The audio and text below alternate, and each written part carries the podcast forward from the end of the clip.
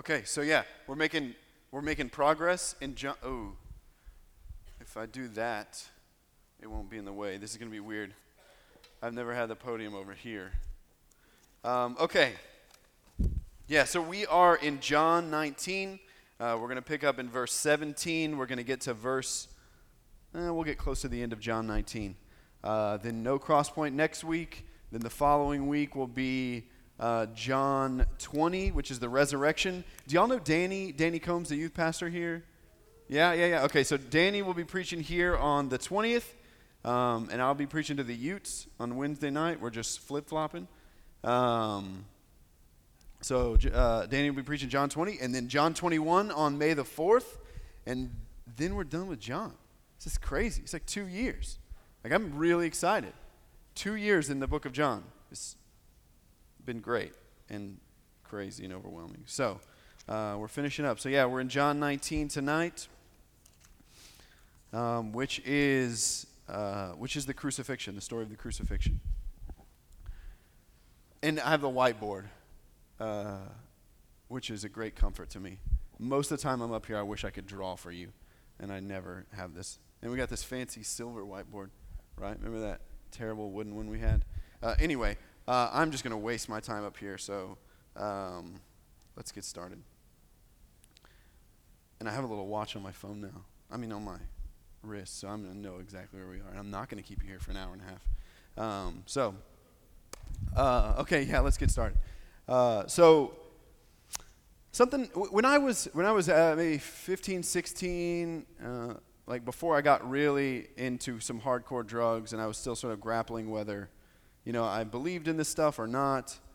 Um, one of the things that I would encounter over and over, because I read a lot of Proverbs when I was younger, I read the Proverbs a lot, uh, was this idea of wisdom. Uh, and, and you're going to see later in the New Testament that there's this dichotomy that's set up between uh, heavenly wisdom and earthly wisdom.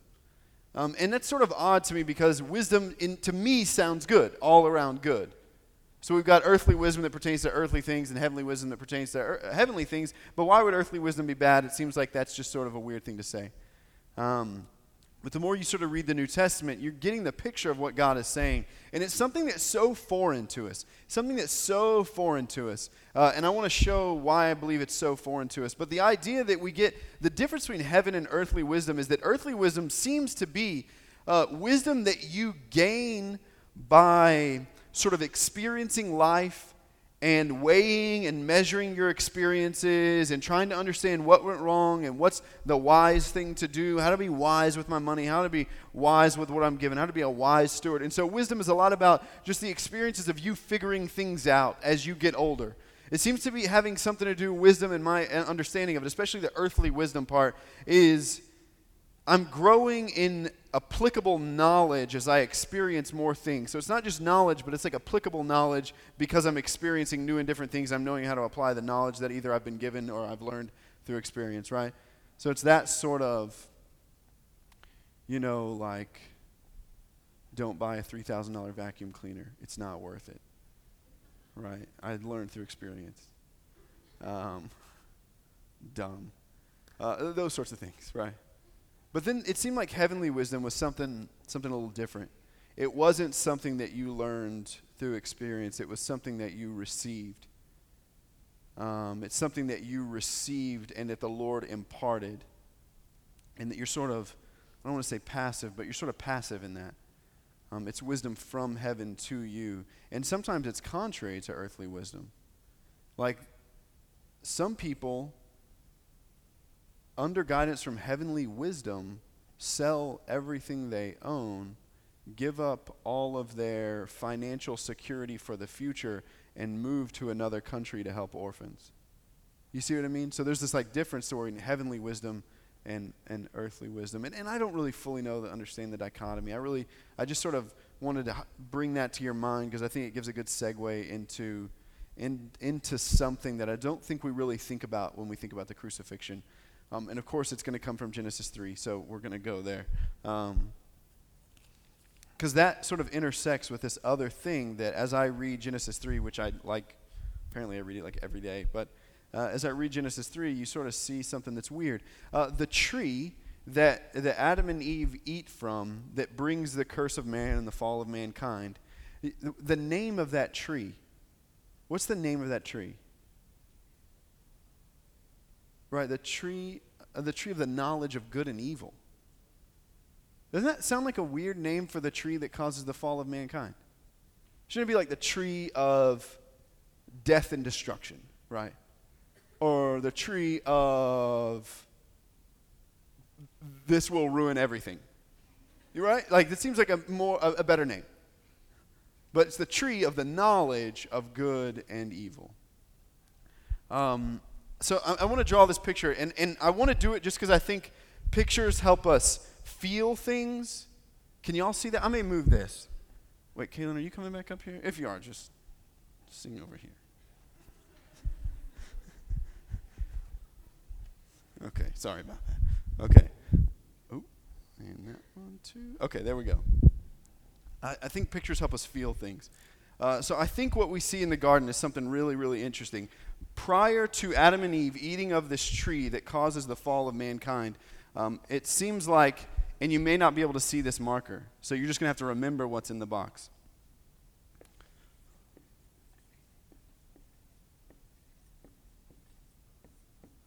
Um, it says dependent. Um, that humanity exists in this really beautiful dependent relationship upon God. It says things like, um,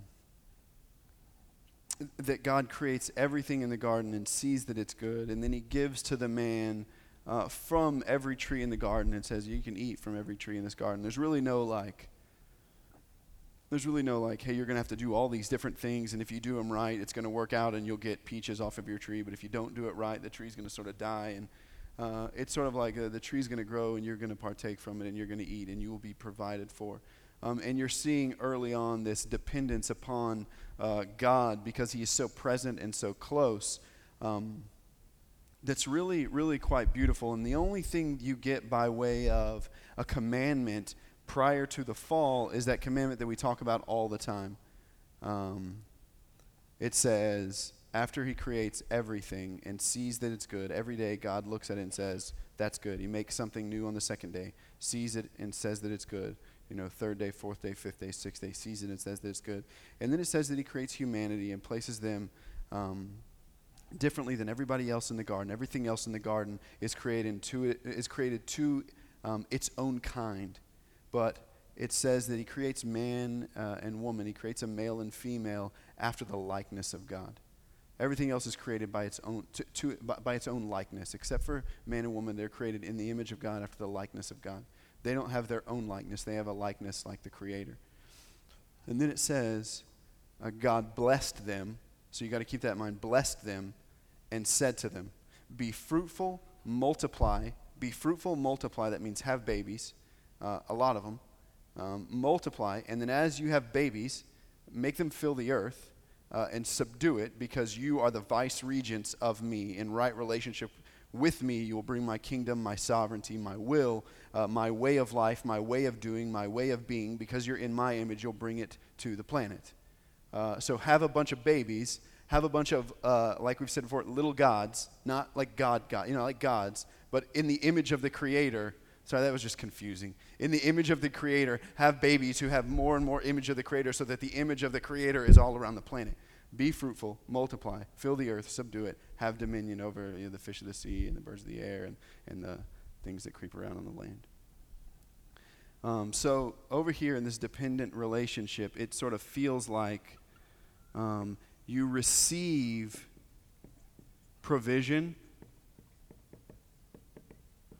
um, you trust the provider so God said words to Adam and Eve, and they believed them and trusted them. You receive provision, you trust the provider. What else did I say?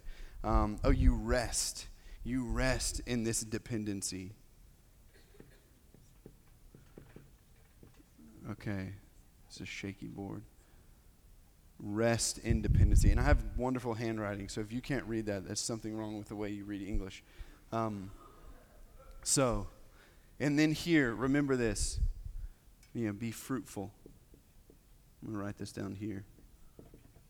Be fruitful and multiply. Fill the earth, subdue it, right? Fill the earth. That's the way it's supposed to be. Okay, so then they encounter this tree of the knowledge of good and evil. Um, and then you're seeing something really, really interesting happen when they encounter this tree of the knowledge of good and evil, which God said, hey, you can have anything in the garden except for that tree.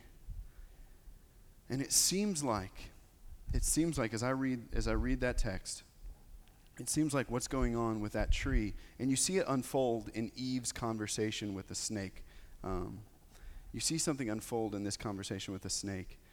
Uh, in, that, in every other place, so remember it's called the tree of the knowledge of good and evil. So the snake says to Eve, uh, God say you, God, God say you're not supposed to eat from that tree?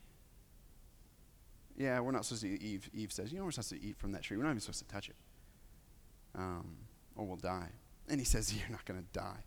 You're not going to die. So you're seeing very early on um, that there is this enemy who is attacking this right here, this trust in the provider. You see the enemy coming against, uh, don't, don't believe what he says. Don't believe what he says.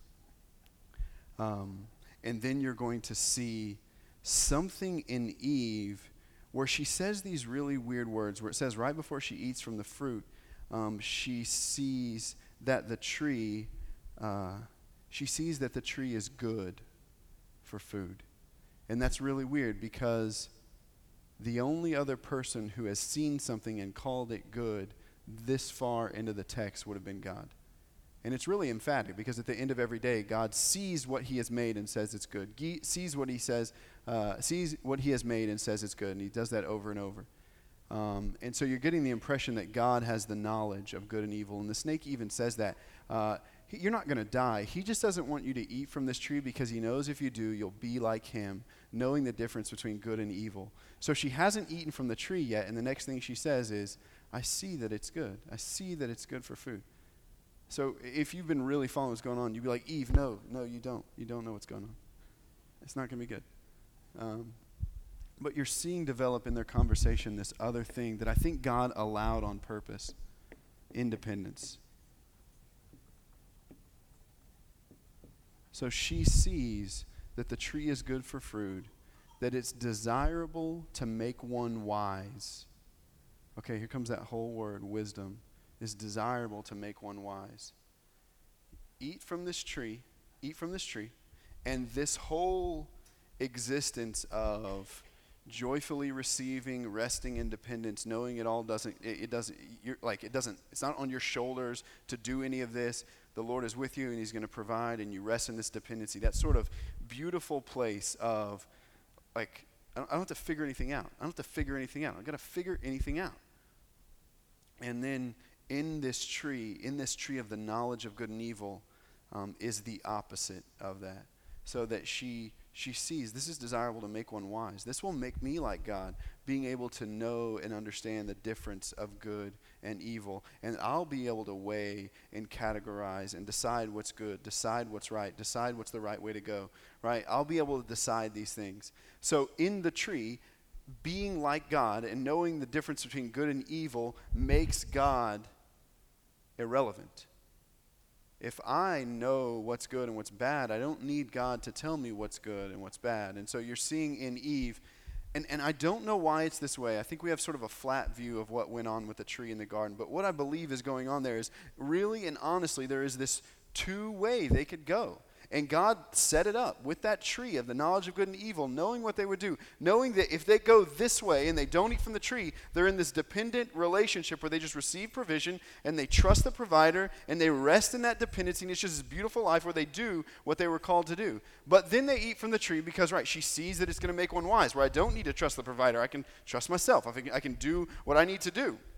Um, I don't have to receive provision because I can figure out what's going on, and I'll be the provider here. So you're seeing this sort of weird thing going on there when she's when they tell us why Eve eats from the tree.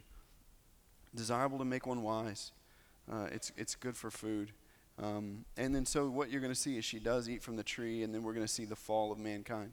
Um, so I'm gonna I'm gonna put under independence just so we can sort of feel that. Um, uh, provide for yourself.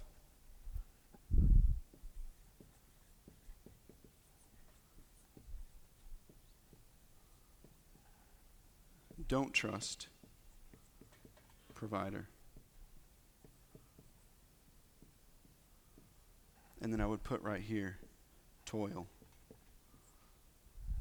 There's no rest because now that you're independent from the creator you've got to figure this out. You've got to figure out what's best. You've got to figure out what's right and wrong. You've got to do the weighing and the measuring and the judging. You've got to do all that. And so what you see really interesting is they eat from the tree and then look at the curse. It's the opposite it's the opposite of the blessing the blessing is be fruitful multiply fill the earth and subdue it so we'll skip the snake for now and we'll come back to the snake but for the woman it's i'm going to increase your pain in childbearing right that which you were called to do is going to be really difficult. It's going to war against you.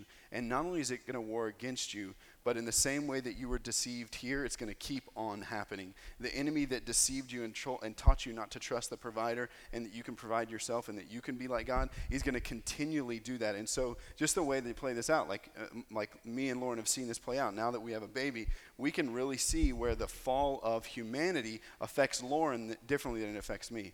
Lauren really feels insecurity, really feels um, fear surrounding the home, surrounding the child. So as she goes about being fruitful and multiplying, it wars against her. And this is where she receives the bulk of lies from the enemy, right? Um, same thing for the man. Okay, so just seeing the other side of it is fill the earth and subdue it. You're seeing in the man's curse that you're going to toil, and by the sweat of your brow, you're going to cultivate the land.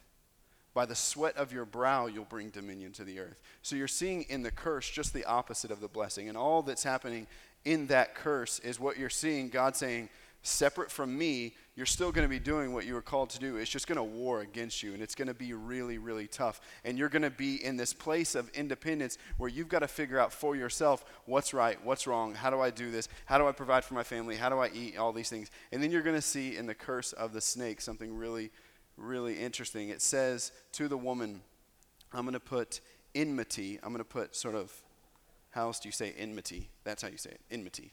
I'm going to put this sort of aggression between you between your seed and the snake's seed but then he says but one day the seed of the woman is going to crush your head not the seed of the serpent's head the seed of the woman somewhere down in the line of this woman uh, is going to crush the head of that particular serpent so he says but enmity between your seed and your seed but one's going to come from this seed that crushes your head Really interesting, really interesting. Uh, I believe it's the first mention of Jesus in the Bible, uh, is right there in Genesis 3. So we're stuck in these two places. And what's really interesting is that I believe Adam and Eve had the complete freedom to go this way or this way complete freedom to be in this place of rest and dependency, this beautiful place with God where they receive His provision, they walk with Him. And there's no really weighing of right and wrong. There's no really weighing of what's the right thing to do, the wrong thing to do. I got to figure out how to make this happen. It's just this restful, joyful dependency upon God. Sort of like when I, sort of like my dog is. And it's weird to use that example. But when you look at a dog, do you ever look at the dog and you're like, they do something just terrible? Like this week, both of my dogs jumped into the car, landed on top of the baby in the car seat, and one of them was like standing on the baby. And I went into a rage. I went into a rage. I won't tell you what I did, but I went into a rage. But the dog had no idea. And thir- like 30 seconds later, after I've just gone like so, I disciplined them, not in anger. But the dog just comes back, right? Like, I'm like, do you, like, do you know what you did? You don't know. But just this, like, I'm cool. Like, everything's cool. Just, just lost in, I don't know what it is, but it's definitely something like ignorance of right and wrong, good and evil. Like a dog doesn't lay around all day in the yard and then get to the end of the day and be like, man, we wasted a day, you know? Right? There's just something about that that everything else on the planet except for us that doesn't even entertain the thought of good and evil. Doesn't entertain the thought. We're the only ones. We're the only ones. And I want to say it's not that awesome, right? It's not that awesome. I would really love to lay around all day in a fur coat in the yard, right? And then be done with that after eight hours and have only eaten food and drank water that day and feel totally cool about it. Okay, so so you see what I mean? You feel what I mean by this sort of relationship? But we traded it for the knowledge of good and evil because we wanted to be like God. And God, after, after the curses, and after even saying, like, the seed of woman is going to crush the head of the serpent, and, and then explaining how we're still going to be trying to fruitful and multiply and fill the earth and subdue it, it's just going to war against us, and the enemy is still going to be doing these exact same things. Do this your own way. Don't trust what's been told. And so you're really going to see the lies of the enemy come in as we try to do what's happening here. We're really going to see that. Um, and so it becomes really clear that two things resulted from Adam and Eve's choice of this. After them, nobody else gets the choice. We're all born here. Like when you were born, God didn't come to you and put a little, little tree and be like, Do you want to eat from the tree or not? Because if you don't, we can do this thing. After Adam and Eve, this is all we have. Adam and Eve spoke for humanity. And this is what they chose, right? This is what they chose here.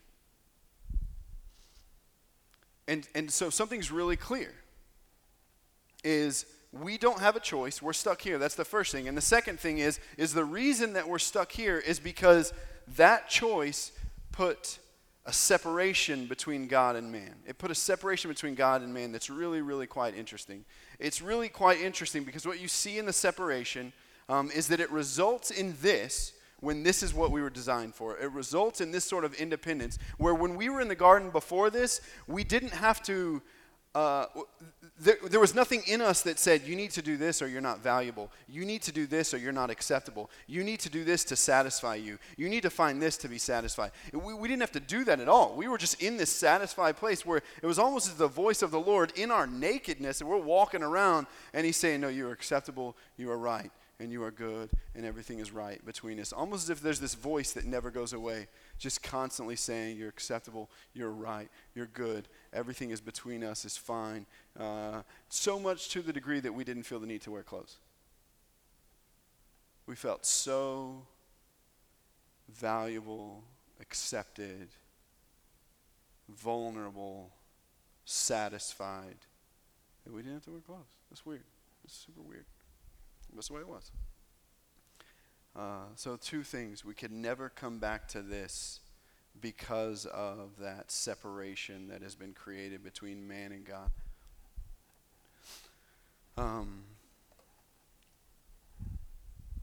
and so, God's response to that, because what we're seeing in God is He's way more sensitive than we would have imagined when he puts this up, he creates everything, and then he says, Hey, don't do that. And we did that. What you would expect from God, who is perfect in justice and can do all things, and he can speak and create things, create stars, he can do whatever he wants. You would think if he created these little beings uh, who are supposed to be his image bearers, and they, they don't just rebel from him, but they say to the most powerful and good being in the universe, We don't really need you.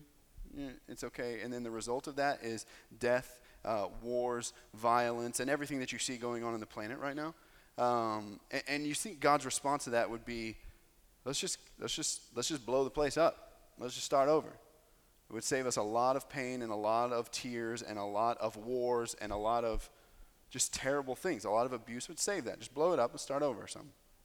But he doesn't. You see God coming. He's way more sensitive than you would have imagined. He comes in and he covers uh, Adam and Eve. He, he sacrifices an animal uh, because what you're seeing going on in the heart of God is this really weird thing that we talked about two weeks ago.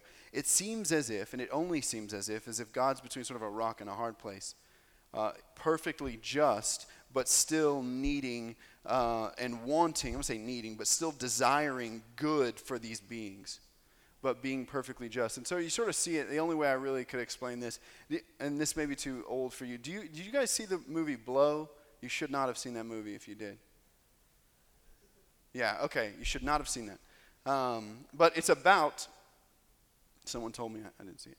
Uh, someone told me it was about, uh, is this guy uh, who gets caught up in cocaine dealing, gets caught up in um, just the lifestyle that that produces, and he becomes really wealthy. He gets all these women and gets all this money, and then everything starts really falling apart for him. Uh, he becomes addicted to the cocaine, and everything sort of starts crashing around him. And then he goes and seeks refuge with his mother, and his mother is slowly trying is slowly figuring out what's going on with him. And there's this crazy climax, climactic scene in the movie where the mom and the dad call the cops on him because he's been hiding out, and they find out he's been on the run from the cops for a while, and he's lost everything. Uh, I think he's lost his, his, I don't know if he's lost his wife at this point, but everything is crumbling around him, and he's he's hiding from, um, I believe the the the feds, right? That's what they say, the feds. Um, and you see this climactic scene where there's been tension between the mom and him for a while, but the mom loves him so much and doesn't know what to do, and she's so confused. But in the end, because she feels like justice needs to happen, uh, she lets them know where he is, and the cops bust in, and she watches the whole thing, and they take him and they throw him in the cop car, and they've got that crazy, like I, I think northeastern accent, and they're like, "It's for your own good. It's for your own good." But you see her; she's just torn up by this thing. She's just torn up, having to administer justice on this son that she loves so much. And you see God is in that place, right? Loving these beings, but being perfectly just. So, what you see set up from that point on, and it plays out for the rest of the Old Testament, um, is this theme of substitutional sacrifice, where God says, In place of your death, I'll require the death of an animal. Um, and you're going to see this laced throughout the entire Old Testament. You see it right here in Genesis 3, where the first animal is killed, and where they had tried to cover themselves with fig leaves, he clothes them with an animal skin and says, Okay, you're still acceptable to me, not because of this animal skin, but because of what this animal skin points to. This animal skin and the death of this animal points to the Messiah who is going to give his life uh, for all of mankind. And then you're seeing woven into the Old Testament uh, Passover, which John has been talking about over and over. In Passover, you're seeing this beautiful allusion to Jesus um, where the Jews are in Egypt. Um, and they've been slaves in Egypt for 400 years, and the, and the, the Pharaoh will not let the Egyptians go, even though Moses has been coming and saying, "Hey, let them go, or we're going to put like a plague on Egypt." And so well, the Nile turns to blood, and and there's frogs everywhere. You know the ten plagues, and then the ten plagues culminate because the the Pharaoh's heart just gets hardened and hardened and hardened. The ten plagues result in uh, the angel of death coming into the angel of death coming into Egypt. Um, and for every house that does not have the blood of a spotless lamb over its doorposts and on its side rails, think of where the blood would be here, dripping here, and on each side rail. Uh, it doesn't have the blood of a spotless lamb in those places. Um, the firstborn son of that house will be killed. And so Pharaoh's firstborn son dies that night because, of course, he didn't receive, you know, put this put this lamb here. All the all the Jews, their houses are saved because that they put this blood there and ate this lamb they, the way they were supposed to eat it. Um, and so they call it Passover because on that night the angel of death passed over their house because of the, lamb, the, the, the blood of this lamb. So you're seeing that woven into the fabric of Judaic life is that Passover celebration. Every year they do that same thing where they put the blood on the doorpost and they eat this lamb, um, all to remember so they could teach their kids there was a day when we were slaves, when we were in bondage, um, and the Lord sent the angel of death that passed over our houses, killed the firstborn sons in Egypt so that the Egyptians would let us go. They would remember the Lord working on their behalf. Uh, you're also seeing woven into the life of the Israelites another yearly festival called the Day of Atonement, where again, a spotless lamb would be taken. Um, and this spotless lamb would be brought up next to another goat. Um, and I, I, think actually it sort of it sort of changes a little bit throughout their life, but it's still the same idea. Uh, the spotless lamb is brought up, and sometimes another spotless lamb, but I believe it's a goat most of the time. Um, and what happens is they verbally speak all of the sins of Israel onto this spotless lamb that's been searched over for three days to make sure that it's spotless, found to be spotless. They speak the sins of Israel, all of the unknown sins that they didn't know they committed. They speak over this lamb. Um, and then they sacrifice it and they let the other one go free. This is where we get the word scapegoat. Uh, they let the other one go free. Another picture of the work of Jesus. Um, he, spotless, he being spotless, receives the sins of the world, um, not just the sins of the Jews for a year, but the sins of the world while we go free. Passover. The firstborn son is slain um, while everyone else is passed over, right? You're showing these allusions to Jesus woven into the fabric of Judaic life. And then just on a, on a weekly basis, there would be uh, sacrifices and offerings uh, at the temple where they were to worship. And before they could even enter the temple where the presence of God dwelled, before they could enter the temple, they would need to take a lamb or even sometimes a pigeon, depending on how rich or poor they were. Um, and they would need to sacrifice. They would need to kill something. They would need to shed blood on the altar before they could enter into the presence of God. It was, it was God's way of saying, Look, I'm not really cool about these animals, but I want you to know something. There's something between us that's got to be fixed because even though I love you so much and I want to fix this, uh, I am just and perfect, and I don't just like let this stuff go. You know what I mean? This isn't just going to be like, hey, everything's fine, cause all this violence and death and destruction, everything's going to be cool. Um, so what you see happen is before humans can enter into the presence of God, uh, lamb, uh, something would be slain on this altar, and they would have to ceremonially wash themselves in a basin of water. I'm clean and need to be cleansed, and the only way I can fully be cleansed is not by water, but by the blood of something. Really sort of weird, and if you look at that, we're like, that's so archaic. Um, and what God is saying to the Israelites the whole time is this is not about the blood of those animals. The blood of those animals is setting a foundation for what I will do that will fix this problem. Because my desire is for you to come back here. And I really want you back here because this is killing you. This sucks. This doesn't.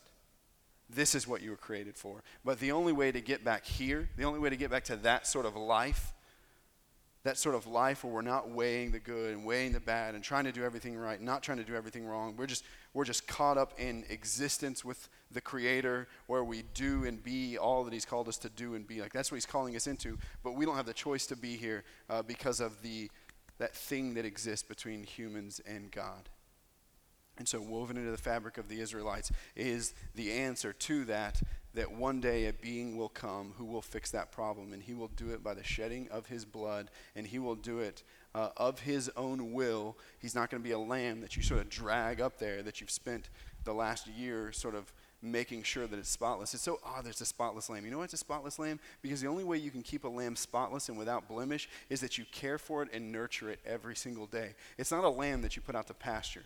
It's one that you raise and like you bottle feed from it, from the time that it's young and you make sure it doesn't get caught in little fights with the other goats with the horns. Like you have to be with this lamb. And so when you bring it up every year, it's a big deal.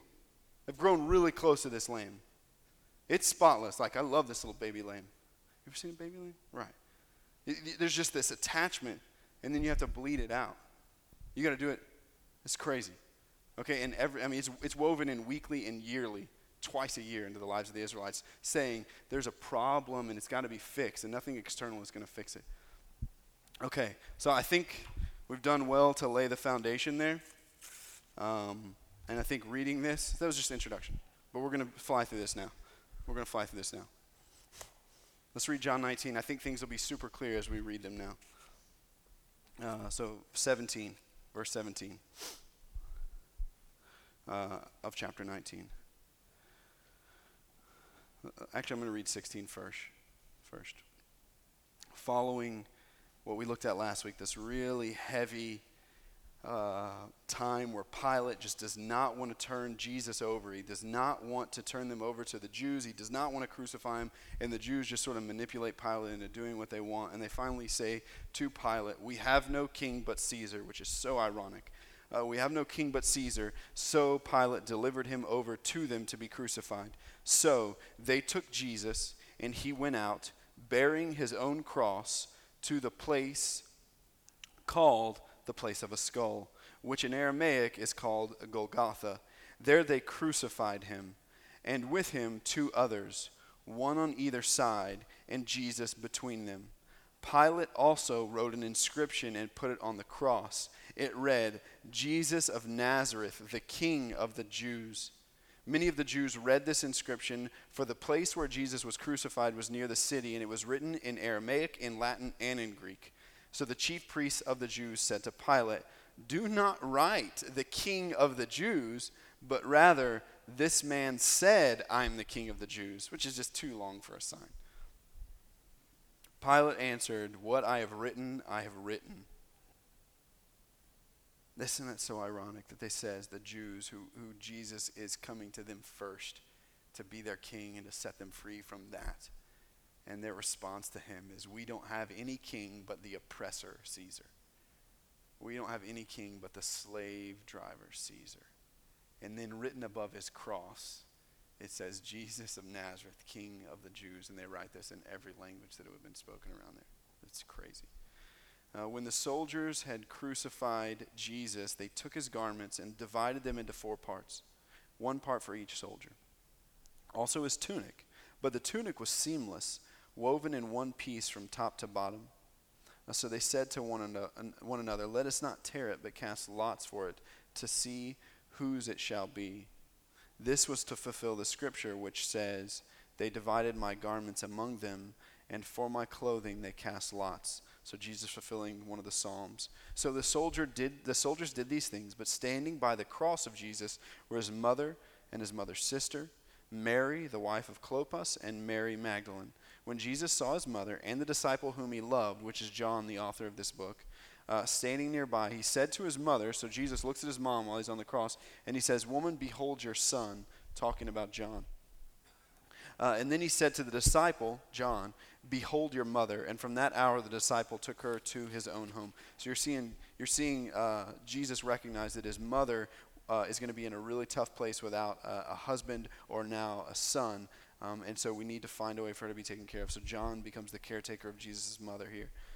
Um, and then here's where we get into all these allusions to Jesus uh, being these different Passover lamb and the Yom Kippur lamb. After this, Jesus, knowing that all was now finished, said, to fulfill the scripture, I thirst. A jar full of sour wine stood there, so they put a sponge full of sour wine on a hyssop branch. Hyssop branch, incidentally, this is not mentioned in the New Testament anywhere else, but a hyssop branch is one of the things that you would eat during the Passover meal. You would eat bitter herbs, and hyssop is a bitter herb. So part of the lamb that you would eat on Passover would also be hyssop. Um, uh, when Jesus had received the sour wine, he said, It is finished. And then we're going to talk really briefly. I'm going to turn that around. We're going to draw. What exactly does he mean? It is finished. That's what we need to, to hash out. But let's get to the finish the story. Uh, he bowed his head and gave up his spirit, since it was the day of preparation, and so that the bodies would not remain on the cross. Just so you, the day of preparation is the day in Jerusalem where they kill half a million lambs to celebrate the Passover. So keep in mind, while the Lamb of God, while the Lamb of God, the Yom Kippur Lamb, the Passover Lamb, the Lamb who takes away the sins of Israel uh, before they can enter into to, to the presence of God, all these things that point to Jesus, the one that points to him the most vividly is the Passover Lamb. And in at the same time he's being crucified, there are 250,000 lambs being slaughtered also there are lambs being slaughtered for the Passover meal, spotless lambs being. So, all throughout Jerusalem, you would just hear these lambs. And Jesus is here on the cross. That's what they mean by the day of preparation. So that the bodies would not remain on the cross because the day of preparation is a holy day and you can't have bodies hanging around because the Jews have this aversion to dead things. Um, uh, remain on the cross on the Sabbath for that Sabbath was a high day, a holy day, uh, the Jews asked Pilate that their legs might be broken and that they might be taken away. So, one of the things they would do if they wanted to get him to suffocate more quickly on the cross, um, instead of being able to push up for several hours to breathe, um, they would come by with this big wooden thing and they would break their, their knees. So, they would just sort of have to, to hang there and suffocate. Um, okay, so that their legs might be broken and they might be taken away. So, the soldiers came and broke the legs of the first and of the other who had been crucified with him. But when they came to Jesus and saw that he was already dead, they did not break his legs. Why is it important that they said that? Hilariously enough, and not hilarious, but crazy enough, the Passover lamb, specifically in being prepared, cannot have any of its bones broken. You cannot slaughter the lamb and then break any of its bones. When you take it apart, so that you can cook it and eat it, you cannot break its bones. For some crazy reason in Exodus, when they said the Passover lamb, this is how it's got to be cooked, you've got to do it this way, it's specifically pointing to the fact that Jesus would be on the cross and his legs would not be broken. Because the Passover lamb is fully a representation of Jesus um, and his ability to set people free. It is the Passover lamb that sets the Israelites free. Uh, but one of the soldiers pierced his side with a spear, and at once there came out blood and water. Why blood and water? Because of what I said a minute ago. The only way that a, a Jewish man can enter into the presence of God is he's got to walk by an altar where the blood is shed for his sins and a water basin where he might be cleansed. So it's saying, wrapped up in Jesus are the water basin, the ritual water basin, and the ritual altar that keep men away from the presence of God. So that Jesus is literally tearing down the wall that exists between men and God. Because only in God's administration of justice upon his son can he clear up the justice that should have been administered to humanity, to you, to me, for everything that I've done, for all of the things that I've done in my life uh, all of the rebellion I've caused in my house, all of the problems that I've caused my parents. Everything that I have done has been wrapped up. Even the things I've done since I became a believer, when I treat my wife poorly and I'm impatient with my son, all these things are hanging on the cross with Jesus because those are the things that are giving, getting in the way of me and a holy God. Not just my guilt about them and my shame about them, but the actual uh, wages that are due to me for those actions. Uh, but one of the soldiers pierced his side with a spear, and at once there came out blood and water. He who saw it has borne witness. His testimony is true. This is talking about one of the guards. One of the guards were there. And John's actually writing this 90 years later and saying, Look, there's a guy that did this that's still alive. If you're curious about it, go ask him. He was there. Um, he who saw it has borne witness. His testimony is true, and he knows that he's telling the truth, that you also may believe. For these things took place, that the scripture might be fulfilled. Not one of his bones will be broken. And again, another scripture says, They will look on him who they have pierced. So we're seeing all of what John's just saying. He just wrote those things so, so you would say and understand that everything that's been going on in the life of the Jews is to point to Jesus. He will be the one who fixes this problem here. He'll be the one who makes this not the case anymore and this possible once again. And so I want to draw something real quick, and you're going to have to let me do it in seven minutes, and then I'll let you go. Um, uh, let me, I'll erase this. I, I, want you to see something because I think even though this is possible and this is where the Lord has provided a way for us to be, I think we still live here most of the time. We still live here. Um, and I'm not saying because y'all are idolaters and you want to be independent. I think it's literally because we're lied to all the time and every day. And while we can have an intimate, joyful communion with the God who created us, where we can depend on Him and be uh, at rest with Him, we don't understand really what Jesus did and we don't rest in it. And so when we get lied to, specifically by the enemy and about the world, about what it means to actually walk with and be with Jesus and be with God, how that can be possible, how do I deal with shame, how do I deal with guilt, how do I deal when I don't live up to my own expectations, we don't really know how to understand. Jesus fixes those things. And so all we do is look at Jesus and think, that's really great that he did that. Now I can go to heaven. And really, Jesus doesn't interact with today. Jesus doesn't interact with the guilt that you feel about not having had a quiet time this morning. Doesn't, like, we haven't learned how to let Jesus interact with the guilt that you feel about what we talked about a couple weeks ago, where you're really trying to walk out holiness with your girlfriend, and it's really not working out because even though both of y'all are trying to follow the Lord and you really want to be holy in your relationship, you just continually put yourself in really weird positions that cause your, your clothes to come off, um, and you do things you don't want to do. And then and then immediately you get wrapped up in guilt and shame. You don't want to run back to God because you're like, I know He's probably pretty angry with me, and I really don't know what to do here. Where I want to be holy, but I'm just like so tired of what I do. So I think most of us are pretty much in that place where we want to be what God has called us to be, and we're trying we want to have this joyful, intimate communion with God, but it's not working out. And most of the time, our daily life is one of I'm doing school, I'm doing work, I'm so tired, I got drama going on around me. And how, what the heck does Jesus down on the cross have anything to do uh, with anything now? Yeah, I'm glad I'm going to heaven. That's fine and fantastic.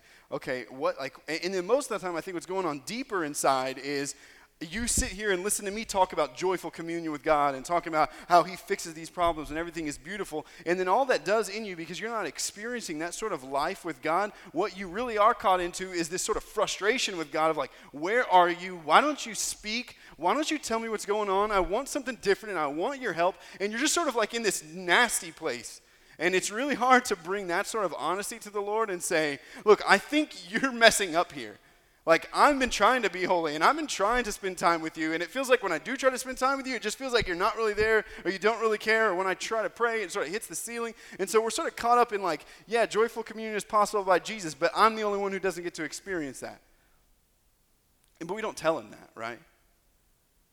Because that's offensive to him and we're afraid he's disappointed in us. So we still wake up in the morning, try to open the Bible, sort of feeling guilty, sort of feeling shame, sort of feeling nothing. Close it up. Do that four times. Doesn't do much for us. So we quit for three weeks. Then you hear me preach on it, and you're like, God, I need to get back to the Lord. So try again. No. So I want to draw something, and it's something I drew last weekend for a class that I taught, uh, and then incidentally I had to draw it like five more times that week, and it just really made me think, okay, I want to draw this out so we can sort of grasp it and deal with it. This is what Jesus does. I need to show you what happens on the cross. I'll show you what happens on the cross. Okay, so some of you have seen me draw this. I'm drawing three lines. Okay, um, let's call this d- depravity, or we can call it guilty. I would say what most of us feel a lot of the time. And this is innocence. And so if we were sitting down talking, I would, t- I would ask you, tell me what the difference between innocence and perfection is. That's what I would ask you. What's the difference between innocence and perfection? And we'd sort of jump around it for a little bit. You know, you might say, like, innocence is not knowing wrong, perfection is knowing but doing the right thing. And just for the sake of this drawing, innocence is having done nothing wrong, and perfection is having done everything right. Okay? They're two sides to the same coin. Two sides to the same coin, but they're a little different. And in our minds, perfection is better than innocence, right? When it's innocent, you're like, eh, you know, he doesn't really anything great. He just doesn't do anything wrong. It's like the good church kid. Nothing really great, right? He's never done anything bad. So it's, it's okay. Perfection is something different. Not only did he not do anything wrong, every single thing that he does is perfect. Every single thing.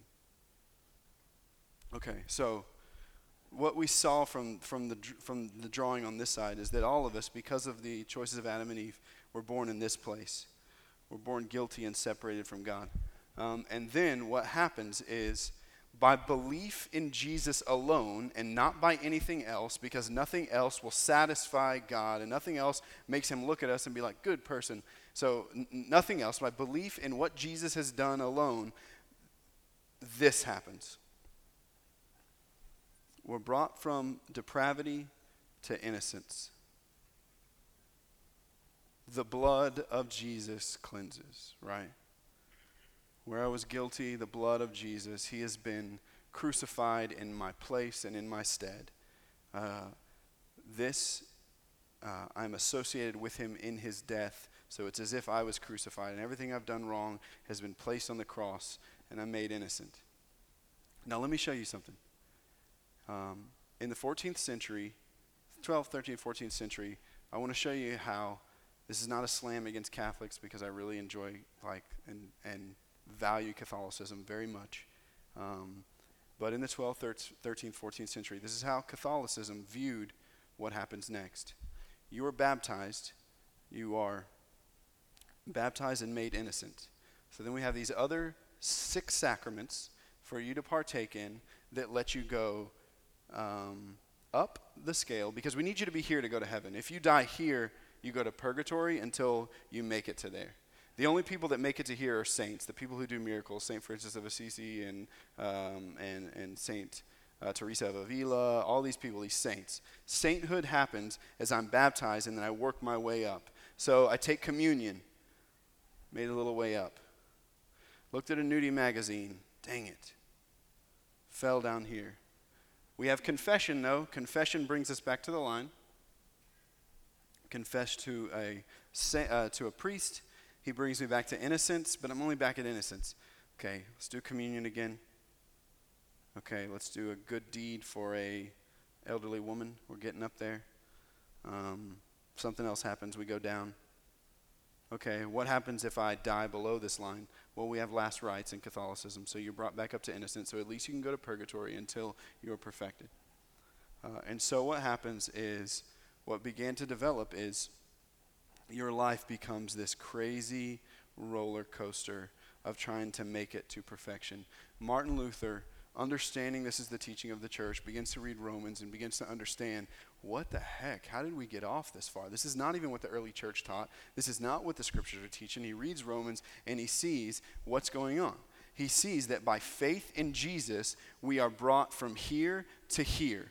We are washed clean uh, and made innocent by his blood. And also, at the same time, by faith in Jesus, I am clothed in his perfect and righteous life, so that the Father sees me through the lens of Jesus Christ. So it's not that Jesus looks at me and is like, I don't see you as a sinner. No, he sees me wicked. He sees you wicked as you are, but sees you through the lens of Jesus, wrapped in his perfect life and washed clean by his blood, and says, You are acceptable. You are adopted. You are my family now. Nothing can separate. Nothing can do you any harm. No bad can come against you. There may be suffering, but it's for your good. He brings you into the family, and he brings you into the family Oh, I, thought it was back here. I didn't turn it around. Imagine that other drawing is here. He does that because the thing that was separate, the thing that kept you here, was that enmity between him. You were not this. Now, because of the work of Jesus, he sees you, declares you to be perfect and sees you through the lens of Jesus. So now I can exist in, in that thing that was here. I can exist in this dependent, beautiful, perfect relationship. And while I'm in that relationship, while I'm in that relationship, and because of that relationship, I can, not just in declaration, but in actuality, I can grow into this. This is the word that we use called sanctification. I have been declared to be this. And the Holy Spirit now, because I've been adopted into the family of God, I am free uh, and able and free from the power of sin and the enemy to become this over the course of my life. So we call this we call this justification, but that's a terrible word. In Greek, it's it's a different word that we don't have in English. Righteousification. Justification just sounds like you did something bad and sort of it's okay. Righteousification sounds like you were depraved and you've been made righteous. So God sees you and says you are this. Nothing can change that. Nothing can change that. I've believed in Jesus. Here I am. Doesn't matter what I do. But most of us, I think, most of us live here. In your mind, you live here. You're like, yeah, I've been washed clean by the blood of Jesus. Great. Now, I really got to have my quiet time today. I really got to have it. And if I don't, he's going to be pretty, pretty upset with me. And, and I've done a ton of terrible things in the past. And so I know I'm here, but it's because he's sort of obligated because he's a loving God. He doesn't really want me here. The blood of Jesus, God, God, went from the very beginning, the very minute that humanity fell, the very first words spoken by God after the fall is the word spoken to the snake, which says, The seed of the woman, Jesus, is going to crush the head of the serpent. The serpent is the reason we're stuck over there. But the work of Jesus brings us back to the side of dependency, joyful, beautiful relationship. But I really, really think most of us are spending so much time. We're so wrapped up in our performance being, our performance being the means by which we believe God is okay with me. So my question is, my question is su- super easy. Really, what do you wh- when you woke up this morning or, you, right now? How does God feel about you? What does He feel about you?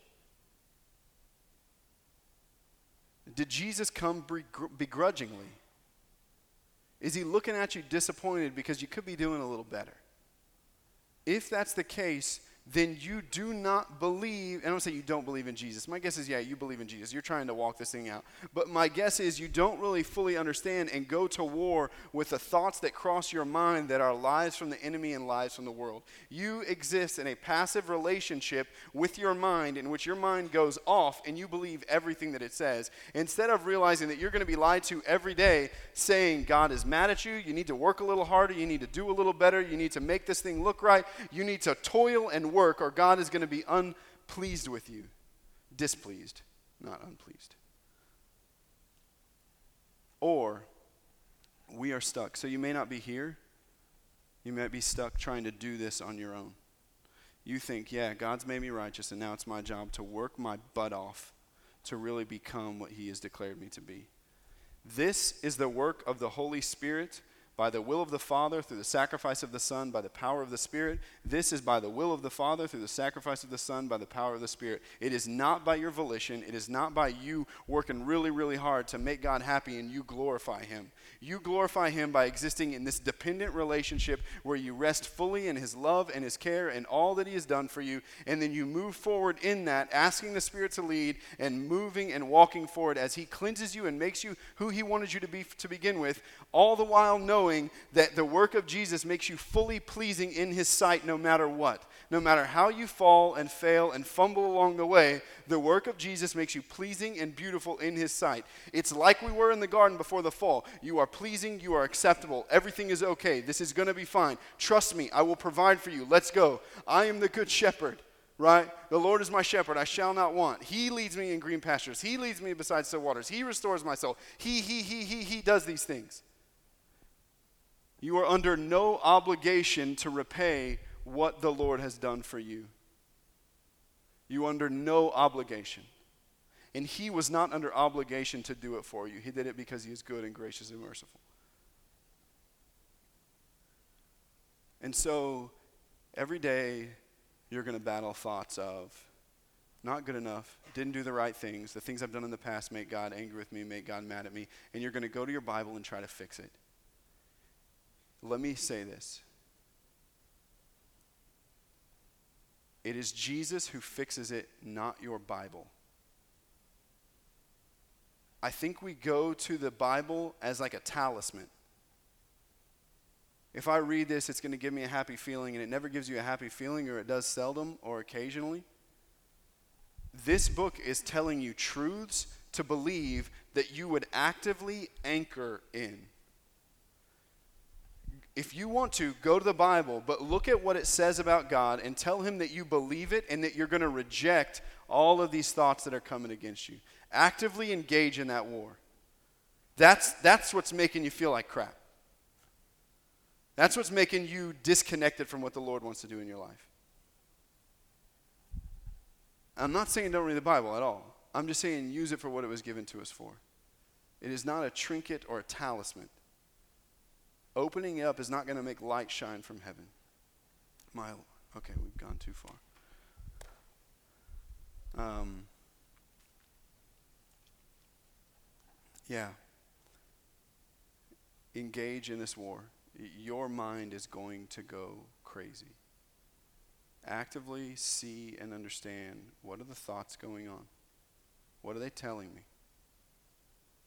Are they making me feel guilty? Are they making me feel shame? They are not from the Lord. The blood of Jesus cleanses me from all of these things. Actively engage in that and use your Bible to that end.